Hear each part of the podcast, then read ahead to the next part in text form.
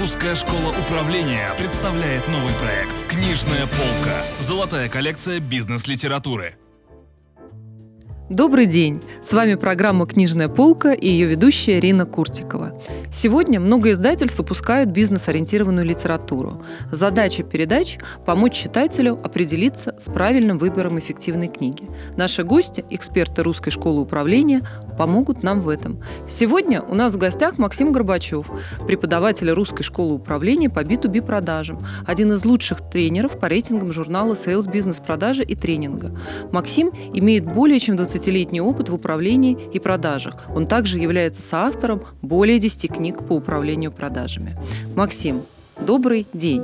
Сегодня мы с вами будем обсуждать книгу «Стратегия работы с клиентами в больших продажах» Нила Рекхама. Максим, насколько я понимаю, это вторая книга данного автора на тему спин.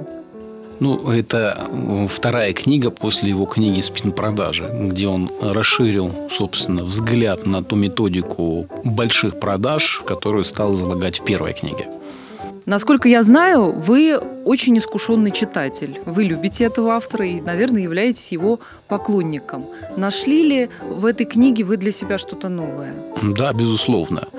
А, одним из моментов, который отличает эта книга от всех остальных, большинство книг по продажам обычно концентрируются на таком моменте, как цикл сделки, цикл продаж, ну, там, начиная от классического там, пять этапов, установления контакта, там, выявление потребностей, презентации, работа с возражениями, завершение продажи.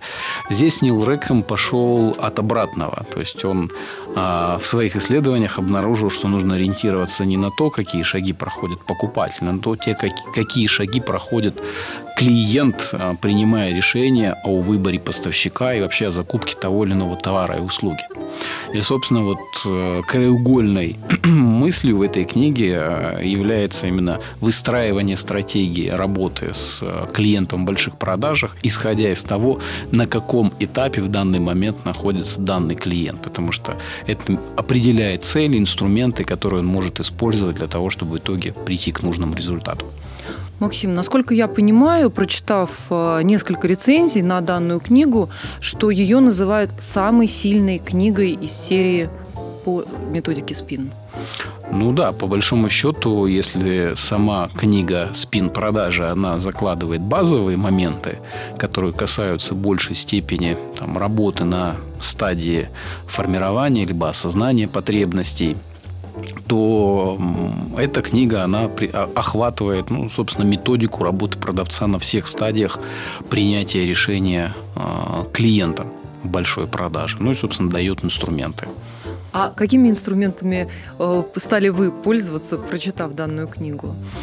А, ну, например, есть такой инструмент, называется анализ уязвимости. Ну, то есть, давайте немножко, наверное, расскажу тогда основную идею, что процесс принятия решения, он, как правило, состоит, особенно в больших продажах, из четырех стадий. Первая стадия – это осознание потребностей, когда те или иные люди в структуре организации понимают, что у них есть какие-то проблемы, которые нужно решить при помощи той или иной закупки. Вторая стадия – это оценка различных вариантов, ну, то есть, когда они начинают сравнивать сравнивать, а что же предлагают разные Выбор. поставщики товара услуги. Третья стадия, она обычно возникает в ситуации, опять же, там, большой продажи, когда высокая сумма контракта и риски его реализации – это разрешение сомнений, когда вообще заказчик принимает решение, стоит ли нам в это ввязываться. Потому что часть больших продаж заканчивается иногда ничем, когда просто принимается решение ничего не делать. Ну и четвертая стадия, как в большинстве сложных продаж, это внедрение этого у клиента. А, ну и, собственно, анализ уязвимости – это инструмент, который применим к стадии оценки различных вариантов.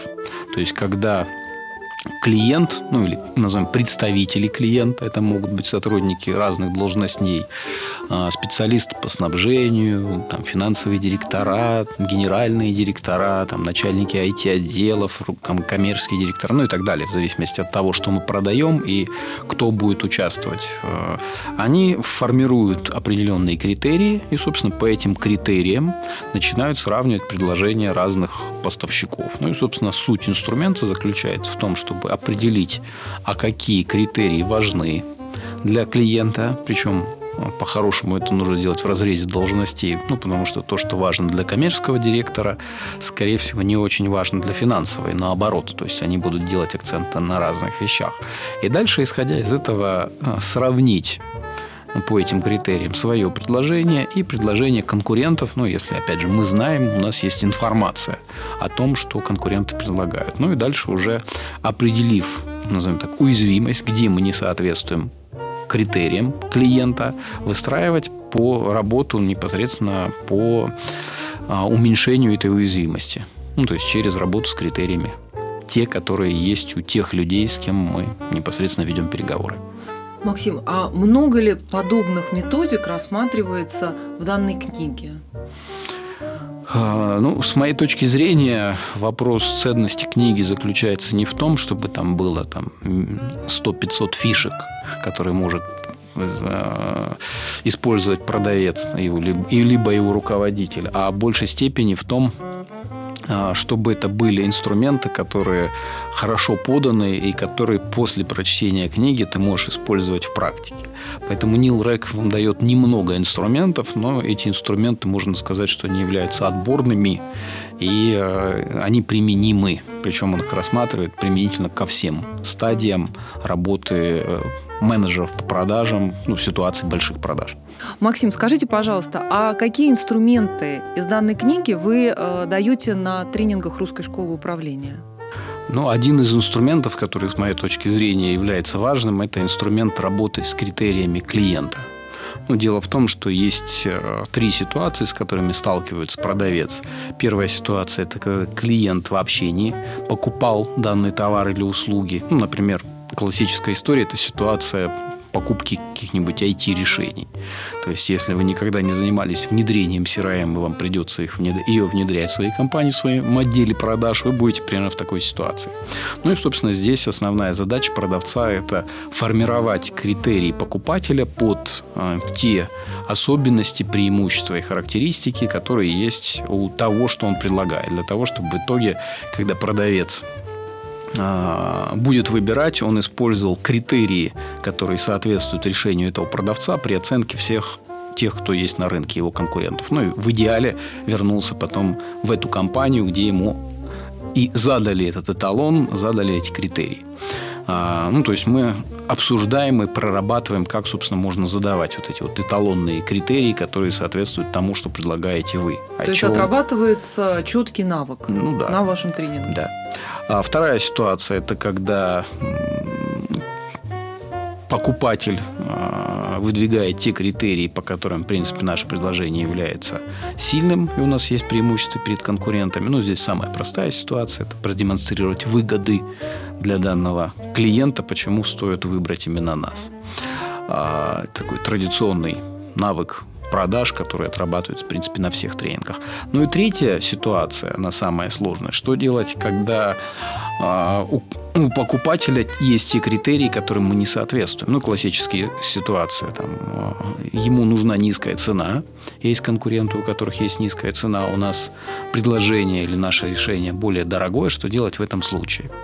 Ну, собственно, здесь есть определенные инструменты, которые э, описываются Нилом Рэком, например, как ввод новых критериев, которые позволяют в итоге изменить приорит, приоритеты, которые используют при оценке клиент, либо изменение текущих ну, когда, допустим, на цену мы можем взглянуть разными, а, с разных сторон. То есть цена это может быть там ситуация, цена на входе, ну, условно, товар, который там, мы можем купить, да, э, допустим, если сами его будем забирать там, самовывозом. А есть ситуация, когда, собственно, когда клиент несет дополнительные затраты. Довести, установить и так далее. И в итоге получается, что не факт, что самая низкая входная цена, она будет в итоге самой низкой с учетом этих затрат. И продавец просто может спросить, вы обращаете внимание на цену, либо на общую стоимость которую вы несете, и тем самым, опять же, меняя взгляд на существующие критерии. Спасибо большое. У нас в гостях был Максим Горбачев, эксперт Русской школы управления, и мы говорили о книге «Стратегия работы с клиентами в больших продажах» Нила Рекхема. С вами была Рина Куртикова, ведущая программы «Книжная полка». Слушайте нас, чтобы не утонуть в море бизнес-литературы. До новых встреч! Русская школа управления представляет новый проект «Книжная полка». Золотая коллекция бизнес-литературы.